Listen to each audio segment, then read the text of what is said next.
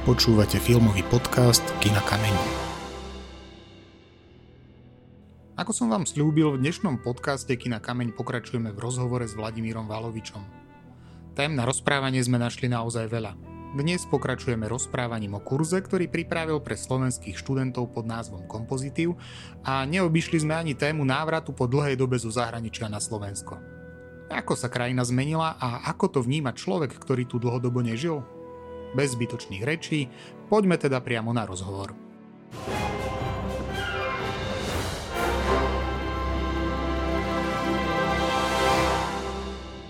Spomínali sme už vaše práce, projekty, na ktorých ste pracovali a po istom čase ste sa vy rozhodli, že si založíte vlastnú školu, ktor- v ktorej budete vyučovať e, vizuálne efekty. Ako k tomu došlo?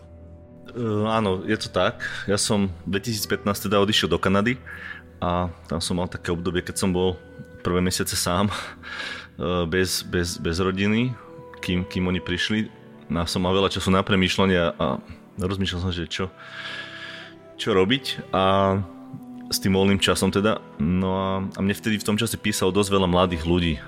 A chceli odo mňa, aby som ich keby naučil tie veci, alebo chceli, aby som ako im ukázal, že kde sa to dá naučiť, akým spôsobom, lebo nie všetci teda majú na takú drahú školu nie každý je ochotný aj si zobrať takýto úver a, a tak ďalej. No a vtedy akoby ani veľa ľudí nevedelo, že sa takéto veci dajú robiť ako keby pre Slovákov. I keď oni sa robili v Čechách, sa robili na Slovensku, sa trošičku robili, ale ono to nebolo vôbec rozšírené nikde. No a tí ľudia ako keby nevedeli ani na tých stredných školách, ani, ani na základných. Tak sa mi ako keby takíto ľudia ozývali pomerne často. Ja som sa s nimi písal a, a, a to bolo v čase, ak som teda prišiel a som začal hľadať spôsob, akým to spraviť, aby som teda mohol niečo teda naučiť, ale vedel som, že to nemôže byť nič fyzické, že osobne, keďže ja som prišiel do tej Kanady práve, da som sa začal zabývať, no tak som vymyslel takú vec, že keď sa budem vrácať do Prahy kvôli ro- pre rodinu a budem ich stiahovať v máji, takže spravím workshop, tak som si pripravil workshop, kde som ako keby pozval ľudí online cez rôzne ako keby kanály a, a prišlo cez 20 ľudí. Ako vravím, prišli minimálne traja, štyria prišli z, z Košíc, Popradu, fakt z celého krížom krážom Slovenska aj Česka do Prahy. A čo som si teda veľmi cenil, keď prídu 17, 16-17 roční do Prahy cez takú diálku, len kvôli tomu, aby prišli na workshop môj. No a tam som im navrhol, teda oznámil, že budem robiť aj možno školu compositing, že či by o ňom bol záujem, že by to bolo online, ako taká možno prvá škola na svete online, lebo one nejaké videá boli, nejaké tutoriály anglické, ale za prvé slovenské nebolo nič a dodneska podľa mňa nie je taká škola, ako je toto. V tom zmysle, čo to všetko obsahuje. No a tak som tak som im to takto oznámil a potom niektorí napísali, že by mali záujem a potom čakali a ja som potom za rok a pol dal von kurz, takže rok a pol som ho zhruba pripravoval a vyrábal. Vyšiel teda 2016 septembri s prvými študentami, potom oni to skončili, začali si robiť ten svoj showreel. Ten mix tých prác toho showreelu sme mi dali teda von 2017 na konci roka. Po roku a takto potom vychádzal vždycky 2018-2019, vždycky po roku showreel. Tých mix tých ľudí, rôznych ľudí, ktorí sa akoby začali hlásiť. No a teraz za chvíľku vydáme 2020, ten meška už pár mesiacov. Mal výjsť v decembri ideálne, ale tak sa kvôli pandémii veľa vecí poposúvalo a oneskorilo. Takže takto ako keby tá škola funguje 4 roky, má už cez 60 študentov, Slovakov, Čechov, zhruba taký mix 50 na 50 to vychádza vždy. Je to tak nejak, že keď sa raz prihlasí viac Čechov, potom niekedy sa zase prihlasí viac Slovákov, takže vždy sa tak nejak tak vyrovná. A každý, ktorý skončil tú školu a chcel si nájsť prácu, tak ju má. Že nie je tam nikto, kto by chcel mať prácu a ho nemá. To je ako keby takmer to je, takto to je, že to je 100% úspešnosť. Sú tam ľudia, ktorí nemajú prácu, ale tí ho nechcú. Buď si nedokončili kurz, lebo nevládali, nechceli, nebavilo ich to možno niektorých, neviem, alebo mali iné priority životné, že si to kurz zobrali len ako takú životnú skúšku možno, ale tí všetci, čo chceli, chceli byť kompozitori, chceli to robiť, tak všetci to robia a je ich cez 20. Ja robia na veľkých filmoch už niektorých, dokonca som s niektorými robil aj ja osobne mm, na diálku, že sme robili Terminátora v Kanade vo Vancouveri a oni robili v Prahe inú sekvenciu. Takže takto sme kvázi ako keby spolupracovali. A, takže sú takíto ľudia, no. A každý, vravím, každý má prácu, kto ho chce mať, kto to, kto to skončil. Čo by malo byť také minimum znalostí, ktoré by človek mal vedieť na to, aby sa mohol do takéhoto kurzu prihlásiť? Mm, nič. Dá sa povedať.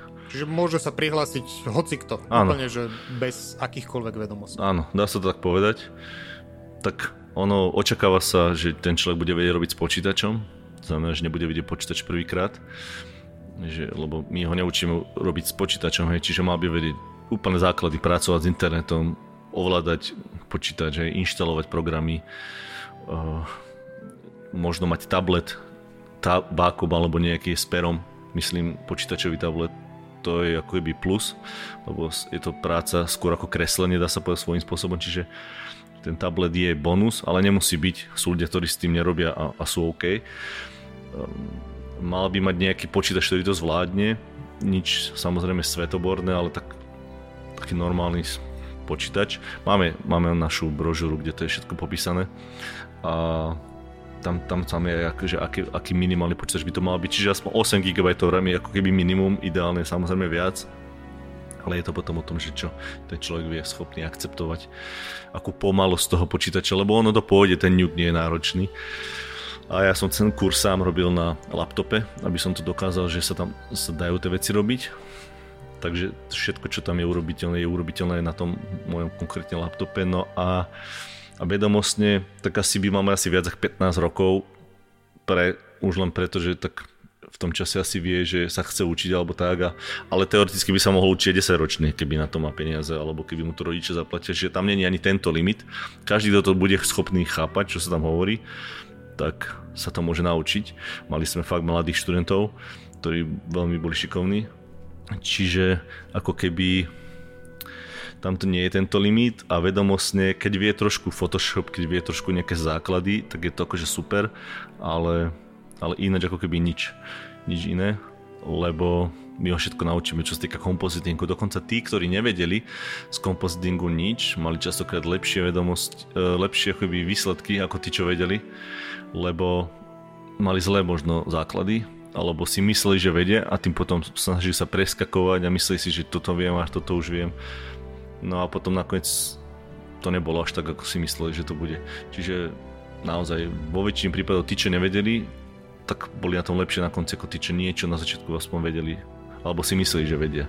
Spomínali ste, že ten kurz ste pripravovali takmer rok a pol. Čo všetko sa ten človek môže naučiť, keď absolvuje váš kurz? No, tak celý kompoziting sa dá povedať. V zmysle, že má to 13 týždňov, po 5 dní a čiže je to ako keby 65, hodí, 65 dňový kurz, ale samozrejme každý si ho vie robiť svojim vlastným tempom a môže robiť aj rok. Je to vyratané tak, že tých 65 dní je, to je 3 mesiace zhruba, ale ako keby pracovné, ale môže to robiť aj môže to robiť aj rok, rok a pol. A môže si ho hlavne pozrieť koľkokrát chce. No a čo obsahuje, tak tak začne to úplne od základov práve od toho rozhrania toho programu, ktoré, na čo, ktoré tlačidlo je kompletne ako keby aby človek zvládol ten program, aby vedel presne kde, čo, na čo má pozerať a čo, od čo očakávať. A cez rôzne termíny také základné na filmové alebo tie vizuálne efekty, čo používajú, aby sme sa tak dostali na takú rovnakú rovinu. No a potom to začne od prvého týždňa tými princípami kompozitingu, také tie jednoduché veci, tie vrstvy, spájanie vrstiev, rôzne je matematika za tými pixlami, aká je, ako, ako, ako to funguje. No a potom, potom to postupuje cez maskovanie a kľúčovanie. To sú, maskovanie je manuálne robenie masiek, keď chceme niečo vystrihnúť, tzv. rotoskoping. A potom je to kľúčovanie, je keying po anglicky, ktorý je, funguje na na princípe keby ch- ch- oddelenia tej, tej, tej chroma časti, že, že zelené alebo modré pozadie alebo čierne pozadie môže byť. A na základe toho kľúčovania a potom integrovania tých hrán a toho všetko, aby to nemalo tmavé alebo svetlé hrany alebo orezané, aby to proste bolo na tom leveli, ako to má byť správne, kvalitatívne. Takže to je tre- e, kľúčovanie, potom je tam retušovanie videa, a potom je tam trekovanie, čo je ako keby ten pohyb, zaznamenanie pohybu. Keď sa niečo hýbe, tak aby to malo rovnaký pohyb, ten element, čo tam vložím do, tej, do toho záberu. A potom začnú farebné korekcie 5. týždeň, kde preberajú integrácie farebné, ako spojiť obrazy, viac obrazov k sebe, ako zladiť povedzme dve oblohy, aby vyzerali, že je to jedna, alebo dve, dva druhy lúk, alebo budovu k budove sú úplne z iné fotky a integrovať ju, to je ako keby veľký základ a ako pracovať s tými farbami ako ich vrstviť, tie farebné korekcie a, a, a takéto veci. A potom je tam nejaké 3D, ale v tom nuku, v tom kompozitingu, 3D kompoziting, rôzne projekcie a, potom sú tam také časticové systémy a ako, ako napríklad z desiatich fotiek spraviť video, že projektovať rôzne časti a modelovať a projektovať a je taká celkom zaujímavá pokročila technika, ako spraviť fakt z fotky pohyblivý obraz, ale, ale reálne, že vyzerá ako video. Manuálne, bez, bez žiadnych pluginov, bez žiadnej nejaké umelej inteligencie no, a bez žiadnej fotogrametrie, ktorá to robí za, za nás, ale naozaj to urobiť ako keby princípom pochopenia toho, ako to funguje. No a potom sú tam také pokročilé veci, ako je warpovanie, morfovanie, že premena jednej tváre na druhu, alebo práca s elementami, s ohňom, s explóziou, časovanie elementov alebo celková práca, je, že zrýchlovanie, spomalovanie a takéto veci až cez integráciu CG a CG sú aj tak počítačovo generované veci, takže máme tam nejaké, nejaké auta, nejaké lietajúce lode a robíme tam také sci-fi mesto a to je ako keby záverečný projekt. Potom je tam taký green screen, kde sa robia také, také čarodejné veci a, a tiež rôzne techniky, ktoré to doplňajú a každá tá jedna vec malička má niečo ako keby naučiť a dokopy to má nejaký celok. No a posledný pro, projekt je 12. týždeň, kde je také veľké, veľké mesto, ktoré sa prerába Vancouver na na také science fiction a tí študenti si to potom každý sám robí. A to je taká zaujímavá vec, že my máme ten istý záber urobený už dneska môžem povedať, že možno na, možno na 6 verzií, na 7 verzií, na 8 možno aj čo len tak z hlavy viem. A, ka- a to je to stále ten istý záber, ale inak poňatý, že do iných farieb, do inej atmosféry, dal tam, niekto tam dal hmlu, niekto tam dal slnko, niekto tam dal iné budovy, niekto tam dal neóny, niekto tam dal proste také vláčiky a také potrubia. A je, je zaujímavé vidieť, ako každý si to chce spraviť, ten istý záber ináč a to mi príde také veľmi kreatívne práve, lebo niekto povie, že to je ten istý záber, že už je to nudné, ale zase mňa baví to, že je to ten istý záber na úplný iný spôsob. Takže toto všetko to vie naučiť. Proste komplet compositing a, a mám toho jedného študenta, myslím, že práve, práve z vašej školy, ex-študent, ktorý tam myslím končil nejak 2000, možno 17. A, a on mi minule práve písal, že, že už to 3 roky zhruba robí a si pozrel ten kurz znovu a že tam zase našiel nejaké nové veci, ktoré tam predtým nevidel. Alebo nevedel, že tam ani vôbec, že sú. Čiže on 3 roky, on sa to naučil, 3 roky to robí už v praxi, už by teoreticky to vôbec nepotreboval a znova si to pozrel a nejaké veci tam znova našiel, ktoré vôbec ani nevedel, že sú tam. Takže takto zhruba je to vedomostne. No a ten kurz ešte poviem jednu vec, že je v našej aplikácii, ktorú sme si dali nakodovať a je to taká desktop alebo mobilná aplikácia, ktorá funguje ako také rozhranie študentské a majú tam svoje vlastné poznámky, si tam píšu, ktoré sú uložené v čase, takže on si ich pekne ukladá. Sa zastaví video, napíše poznámku, tá sa mu uloží v tom čase a on sa vie dostať cez či už poznámky, alebo cez to video k ním a vie skočiť priamo do toho času toho videa, z toho zoznamu tých poznámok a vie si to exportovať ako pdf a tak, čiže má to vždycky po ruke v, v mobile.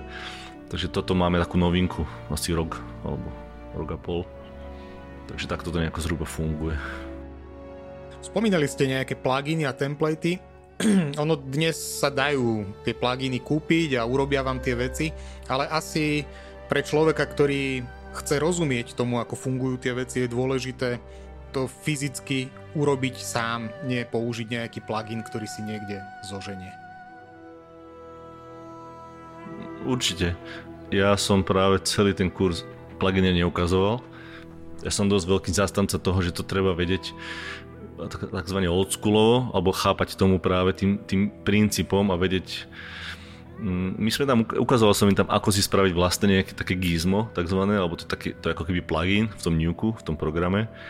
ktorý sa zloží z iných nódov, že zoberiem také a také nódy a dám im nejaké funkcie a potom ich nejak prepojím a niečo to robie, ale ako keby ja som veľmi zastanca toho, že by sa to malo učiť správne tak postane, lebo keď to budú chápať, ako to funguje, tak potom ten plugin im môže len pomôcť, ale keď budú hneď robiť s pluginom, tak tak nebudú chápať tie princípy a, a, a v skôr na to doplatia a v praxi som to fakt veľakrát videl, že ten človek potom nerozumel tomu.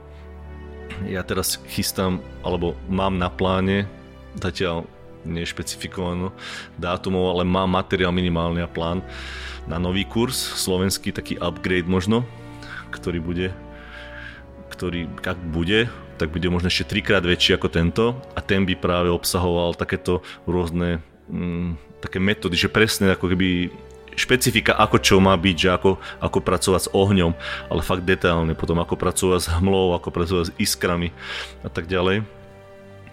A toto je podľa mňa veľmi dôležité, lebo o tom je compositing. Ten, kto zoberie plugin a dá tam nejakú vec, ktorá nevie presne ako funguje, len mu to niečo urobiť, to je to strašne vidieť dneska, že strašne veľa ľudí používa práve také templatey, no, alebo, alebo, tie, alebo tie asety kúpené, alebo zadarmo stiahnuté a, a len to nahádži do scény, rôzne kitbeše, a čo teraz predávajú a, ja, on, a, a potom všetko vyzerá strašne rovnako, že 20 scén, ale vyzerajú všetky na jedno kopito, že tam nie je žiadna fantázia, lebo ten človek si to nevyrobil sám. Dal tam tri pluginy a ktoré majú stále podobný ako výsledok vizuálny, že ani nezmenia častokrát tie parametre toho pluginu, že to použijú len defaultne, aké to tam je. A on to fakt potom cítiť a potom keď to človek tomu rozumie a má naštudovanú optiku a vie, ako to robiť práve tak oldschoolovo, ako to robili v 90 rokoch možno, tak, tak to môže zase vyzerať ináč. Ja toto ocenujem práve taký ten prístup, že robí to poriadne a bez, a akože pluginy sú dobré, ale pre tých, ktorí si už prešli týmto, to sú práve dobré pre tých veteránov alebo pre tých seniorov, ktorí si už iba šetria čas, ale nie sú dobré podľa mňa pre juniorov.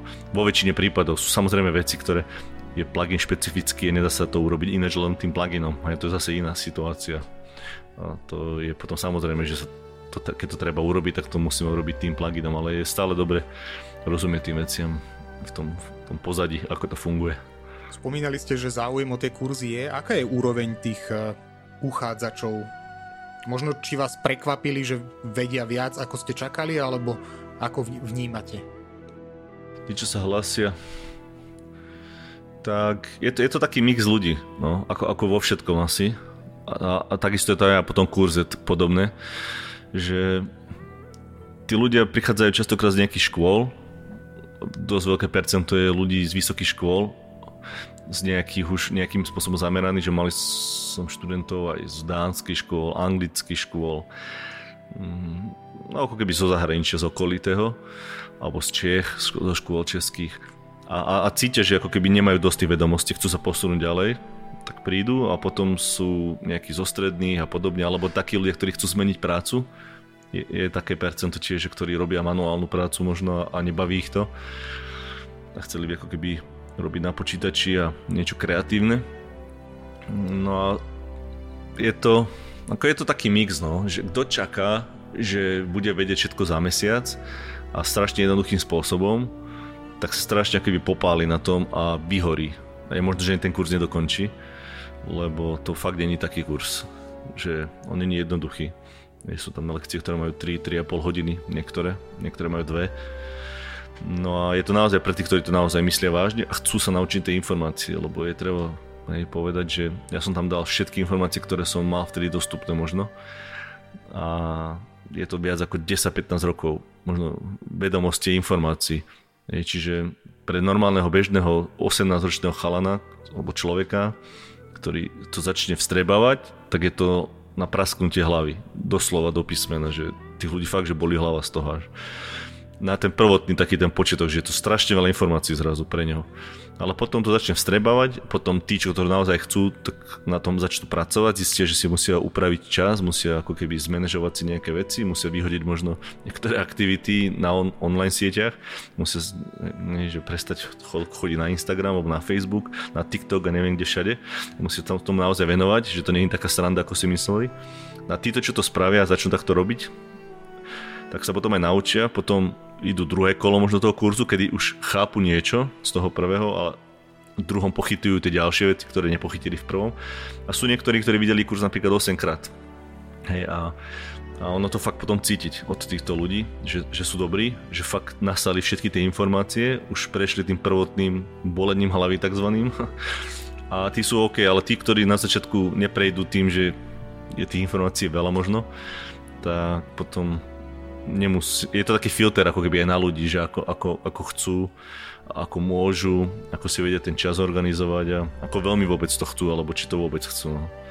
Takže, ale pripravení sú taký mix, no. Niektorí už niečo vedeli, nie, niektorí niečo... Nie, ja čo rozdeľujeme skôr o, to, o tom prístupe, že aký majú prístup, nie ani to, čo vedeli. To ako keby mňa až tak veľmi nezaujíma. Mňa skôr zaujíma to, že čo sa chcú naučiť a čo preto spravia, aby sa to naučili. Vy keď ste začínali s týmito vizuálnymi efektami, asi vo svete nepracovalo príliš veľa ľudí zo Slovenska alebo z Československa. Dnes sa to pravdepodobne už zmenilo, že to uplatnenie asi našli viacerí. A ako vidíte svoju budúcnosť? No je to tak. Určite som nebol prvý Slovak, ktorý vyrobil efekty v zahraničí.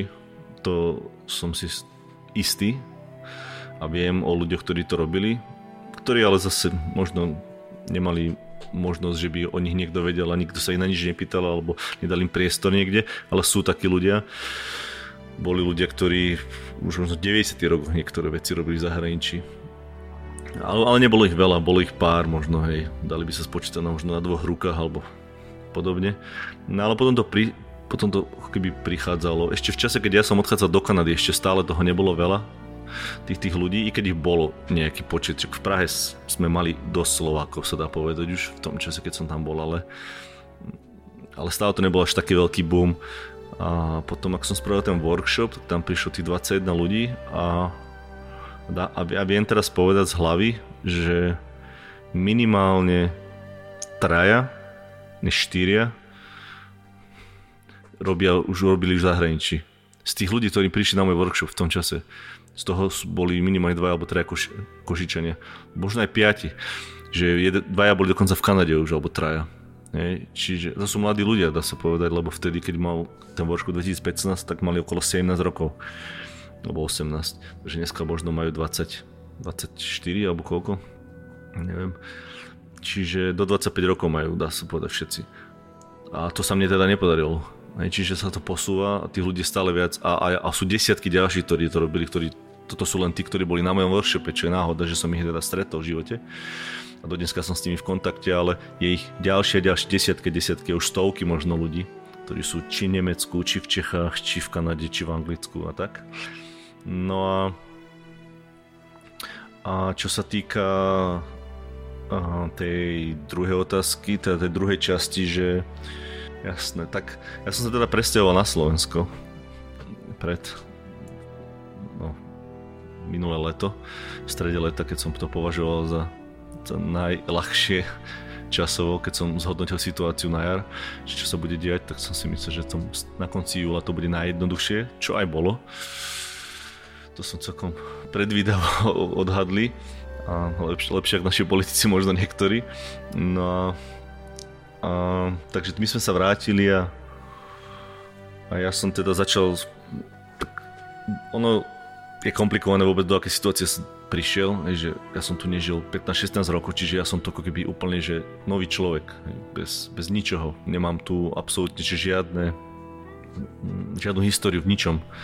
Že keby nie do banky, tak som ako keby som bol študent, ktorý včera zmaturoval, že som úplne nový človek, dá sa povedať pre túto krajinu, niečom teda čo sa toho života týka. No a takže to bolo trošku komplikované, ešte keď sa nedá ani nikam ísť a cestovať. Je tak rôzne veci takéto riešiť. Čiže ja som doteraz nemal ani veľmi možnosť nad tým zamýšľať, že čo úplne bude. A som riešil vôbec, aby sme prežili nejako v zdraví, odkedy sme sem prišli. Nič nerieši, iba zdravie a, a, a pandémia. Tak tak toto musíme nejak prečkať a potom začneme nejaké plány robiť, ale také dlhodobé plány sú, bol pôvodne plán urobiť anglický kurz, od ktorého som upustil pravdepodobne na nejakú dobu a možno, že navždy, neviem. Neviem, či bude anglický kurz raz a nie preto, že by som ho nevedel urobiť, ale preto, že neviem, či ho chcem urobiť. A, a skôr možno spravím práve ten československý nový upgrade, lepší, väčší, detálnejší a, a možno potom až ten anglický, ak by, ak by bol záujem. No a čiže toto ako keby jeden z takých, takých, takých krátkodobých možno plánov a z takých dlhodobých by som sa chcel venovať k tomu, čo viem ale a nie až tak úplne možno robeniu tých filmov pre štúdia. Veľké teda hlavne štúdia, lebo to zase by som musel ísť niekam pravdepodobne. Alebo to robiť na diálku už teraz, keď sa dá cez pandémiu vznikla tá nová vec, že sa to dá robiť na diálku z domu, čo predtým nebolo. Ale toto ma až tak neláka robiť a byť jeden z 200-300. Ja už som sa naučil dosť toho, aby som sa ako keby nemusel v tých tímoch učiť. Mňa skôr baví vymýšľať tie veci a, a robiť ako keby vať tú tvorivú časť, že byť nejaký vedúci možno niečo a mať na starosti niečo. A, a, a možno keď to nedopadne všetko dobre túto na okolí, tak možno pôjdem znovu. Aj tých možností je dosť ísť do Kanady alebo znova teda, alebo na Nový Zéland, možno na Avatara, to ma celkom láka, alebo niekam na chvíľku, možno do Londýna zase na 2-3 mesiace len tak na také spestrenie, alebo do Nemecka, alebo do Škandinávie, neviem ale toto zatiaľ vylúčujem a to je skôr ako taký backup plán a, a zatiaľ pracujem na tom, aby som možno niečo svoje mohol robiť. Takže je možné, že budem sa podielať na nejakých možno slovenských projektoch. Aj som už nejaké teda robil. A, a, a chcel by som teda viac robiť a pomôcť možno trošku rozvinúť tu, priniesť takýto nový, novú energiu, možno novú, novú krv do toho celého či kreatívneho priemyslu, či aj možno do toho vzdelávacieho systému a pokúsiť sa zmeniť niektoré veci, ktoré sú u nás také skosnatele, ktoré zistujem, že sú, odkedy som tu. No a keď sa mi to nepodarí, alebo keď ma to omrzí, bojovať hej, s tými veternými mlynmi takzvanými, no tak potom odídem. No. no lebo tiež mám iba svoju určitú trpezlivosť. No pomaličky už zistujem, že, že som bol naivný v niektorých veciach tu, ale dám tomu minimálne šancu ešte nejak, nejakú dobu a, a pokúsim sa nejaké veci prispieť niečomu, aby to bolo lepšie, či už v tej školy, možno, že nejaké prednášky budem robiť, ak by ma niekde pozvali, alebo čak oni sú, niektoré ponuky, len teraz sa nedá, či stredné alebo vysoké školy. Pre jednu gymnázium Bystrické robím napríklad lekcie, nejaké také, taký malý minikurs som spravil a, a tak rôzne, že snažím sa tie aktivity keby takto diverzifikovať. Plus ten, tomu kurzu, tých študentom sa venujem každý deň, ktorí existujú. No a, a uvidíme, že ako sa to vyvinie, no hlavne keď skončí tá pandémia, že uvidíme, že ako tento svet bude zmenený, ako veľmi sa vráti naspäť a ako vôbec do tých starých kolej, alebo, alebo to naopak bude už úplne iné a budeme sa musieť prispôsobiť tomu, čo bude novému. Ťažko odhadnúť. Na začiatku nášho rozhovoru ste hovorili, že uh, vizuálnym efektom ste sa začali venovať niekedy koncom 90. rokov, odišli ste potom do sveta, kde ste spolupracovali s rôznymi produkciami a teraz ste sa vrátili naspäť na Slovensko, do Handlovej. Aké to je pre človeka, ktorý odíde pred mnohými rokmi vrátiť sa naspäť? No, to je dobrá otázka, lebo ja som takmer pol života prežil v zahraničí toho aktívnejšieho teda života. Bo ja som bol ešte na vojne v Bratislave, takže pre mňa to bolo tiež akože mimo handlov, potom som v Bratislave pracoval dva roky, čiže ja som, ja som povedal, od 18 preč a to už je viac ako, viac ako pol života teda. A bolo to, bolo to veľmi, veľmi zaujímavé celkovo z toho pohľadu, že my sme sa stiahovali cez pandémiu, Museli sme posielať kontajner s autom a s vecami, lebo sme to vyhodnotili, že je, ľahšie, že buď pošleme všetko, alebo nepošleme nič. Je, že nemá po, zmysel posielať pár vecí. A, a, a keď sme už povedali posielať, tak sme posielali už aj to auto teda a, a iné veci. Lebo inak by sme sa museli vzdať všetkého, čo sme tam mali nakúpené, či kníh, či osobných vecí, oblečenie, všetkého a museli by sme iba to, čo zoberieme so sebou, čo je samozrejme strašne málo po 5 rokoch života štvorčlená rodina. Takže sme takto museli riešiť na poslednú chvíľu, dá sa povedať, kontajner, lebo nám ho zrušili mesiac pred letom tá firma. No a potom teda sme leteli klasicky 20 hodín s rúškami a všetky tieto náležitosti k tomu. No a potom po príchode my sme teda boli v Prahe dva týždne v takej karanténe za Prahou. A, a potom keď sme teda prišli do tej handlovej, tak to bolo akože super. My sme doma neboli od roku 2018, takže dva roky nevideli ako keby rodinu a, a známych. Takže pre nás to bola ako keby dovolenka a vtedy boli aj tie opatrenia naj, najmenej ako prísne. To bol druhá polka augusta, september. Čiže to bolo veľmi príjemné obdobie, kedy sme to stále vnímali ako dovolenku ešte možno hlavami alebo pocitovo. Že sme ešte neboli stotožení možno s tým, že sme naozaj presťahovaní. No a potom to prišlo, keď prišiel október a prišiel prvý lockdown a všetky tie veci a zákazy a zrazu človek ostane v byte, v malom meste, v sichravom počasí, doma sám a nemá kam ísť, ako keby nevidí ani tú rodinu, kvôli ktorej možno aj prišli sme, bol jeden z najväčších, to bola hlavne teda rodina. Zrazu človek zistí, že aj tých kamarátov z toho mesta niektorých, alebo rodinu, tak vidí zase raz za pár mesiacov. Takže to strácalo mať význam vôbec tu byť tým pádom, ako keby. No a bolo to ako keby veľmi také, také zobudenie sa do také reality, ale ono to nemalo až tak s tou handlou, treba povedať úprimne, že až tak spoločné ako s tým Slovenskom a tým bytom a s tým zavretím sa doma. Hej, čiže ja osobne som pocitoval až okolo možno via, pred Vianocami reálne, že že sme ako keby presťahovaní, že som si to už uvedomil. Až keď nám prišiel kontajner, ktorý prišiel až v oktobri, po troch mesiacoch, tak som vtedy si to prvýkrát tak uvedomil, že sme sa naozaj presťahovali.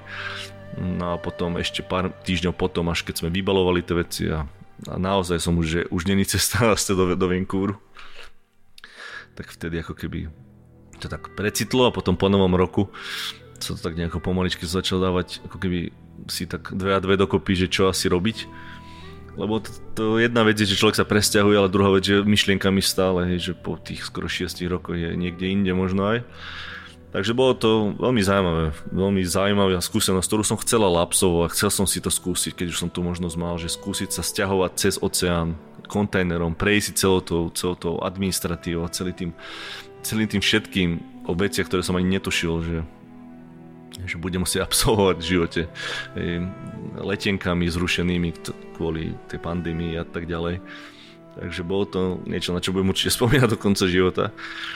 No a neviem, no teraz sme v Handlovej a ja dúfam, že vyjde slnko za chvíľku, lebo teraz akurát nasnežilo v apríli a, a začnú sa po, posúvať veci pomaly, že sa začnem stretávať s ľuďmi, s ktorými mám naplánované sa stretnúť, pracovné rôzne stretnutia, možno aj tie školy a že to nejako pôjde týmto smerom. No.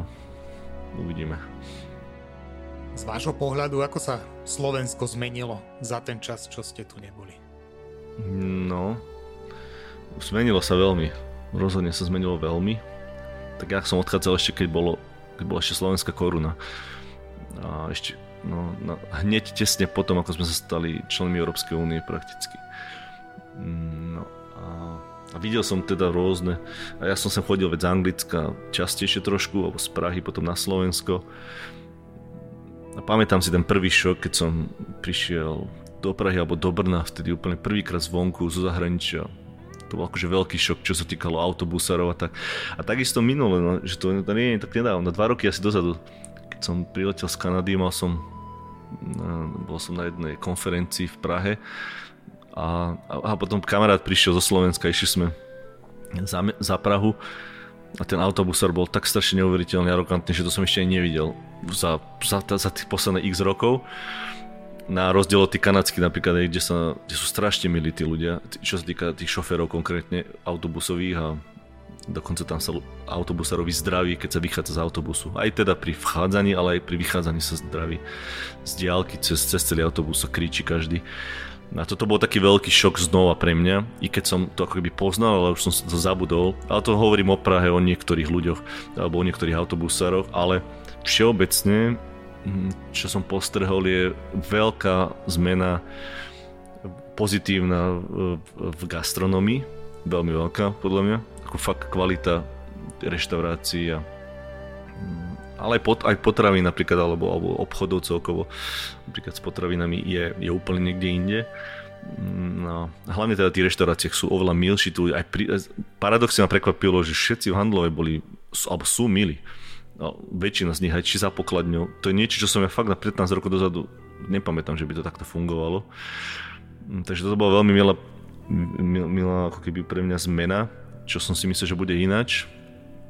Ale No je tu veľa vecí poskupovaných, súkromných, čo som si stihol všimnúť, či tiež nebolo niektoré lesy, niektoré časti lesov, lúky a podobne. Toto tiež nebolo. A no tak zatiaľ, čo všímam, tak je to akože cez ten lockdown, hej, tam my tu máme oveľa prísnejšie tie keby predpisy alebo tie, tie pravidlá, ako, ako majú napríklad v Kanade, oveľa, oveľa prísnejšie boli tu, a paradoxne tam neboli a oveľa menej ako keby problémov tam mali aj s tým. Čiže to je také zaujímavé tiež pozorovať, že ako to tam bolo, keď sme tam my boli, potom keď sme odišli, ja som to sledoval, ako to tam je. A dodnes majú oveľa, oveľa nižšie čísla a zároveň oveľa menšie tie, tie restrikcie, čiže toto je taká trošku zmena tiež v tomto zmysle. No a, a viac sledujem politiku, no ako, ako teda Kanadsku som nesledoval vôbec, iba Slovensku z diálky a teraz už sledujem blízka. Ale čo sa týka tých ľudí, tak podľa mňa sa to zlep, zlepšilo, mm, že tí ľudia, veľa ľudí cestovalo, veľa ľudí žilo v zahraničí a sa vrátilo a, a doniesli možno ten, tú kultúru takú toho správania, či už vrajím, či tie predavačky, alebo či tí, tí obsluhujú, alebo v tie reštaurácie, čašničky.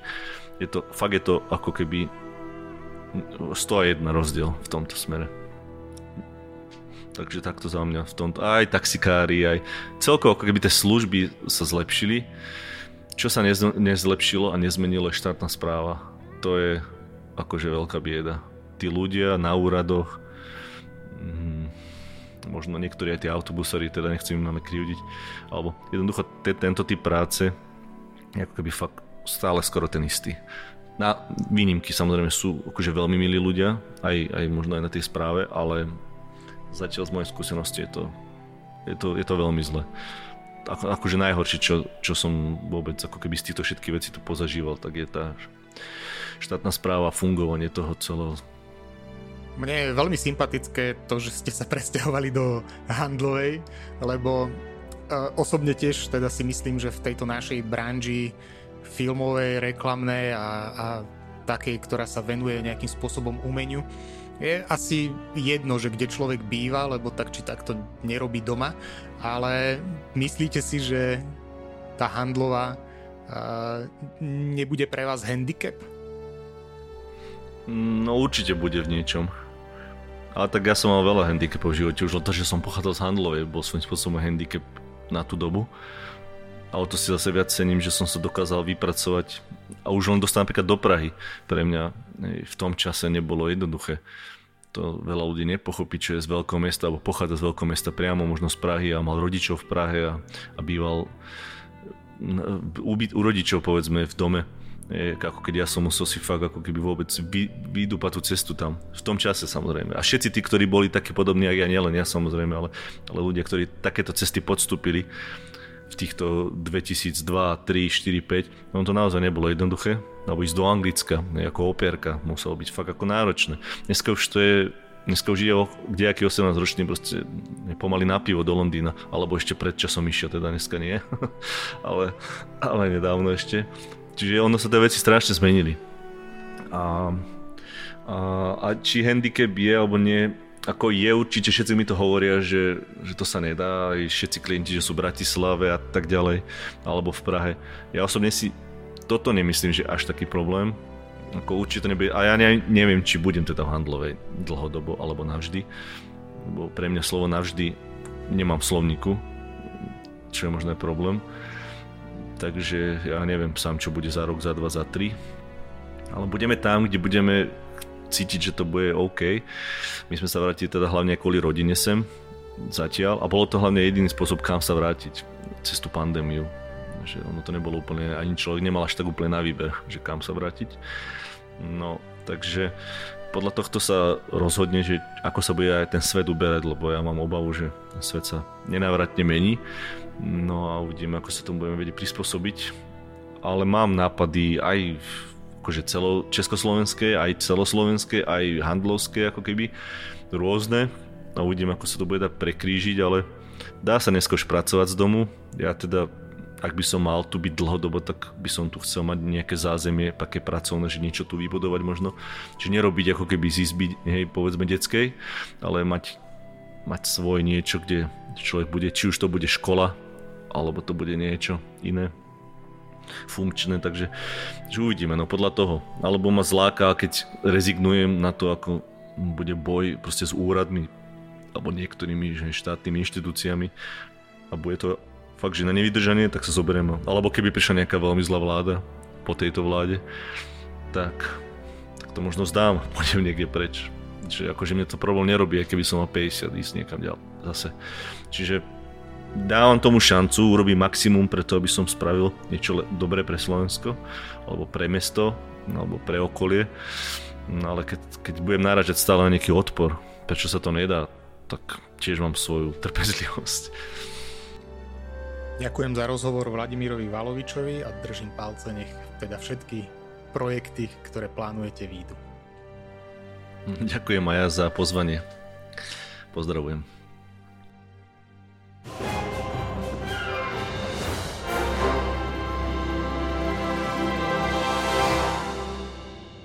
Úspešných ľudí máme všade vo svete a kto sa presadiť chce, určite má možnosti, ako to dosiahnuť. Ak vás zaujalo naše rozprávanie o kurze, viac informácií o ňom nájdete na stránke www.kompozitiv.com. Ja sa na vás teším o týždeň s ďalšou zaujímavou témou. Do počutia.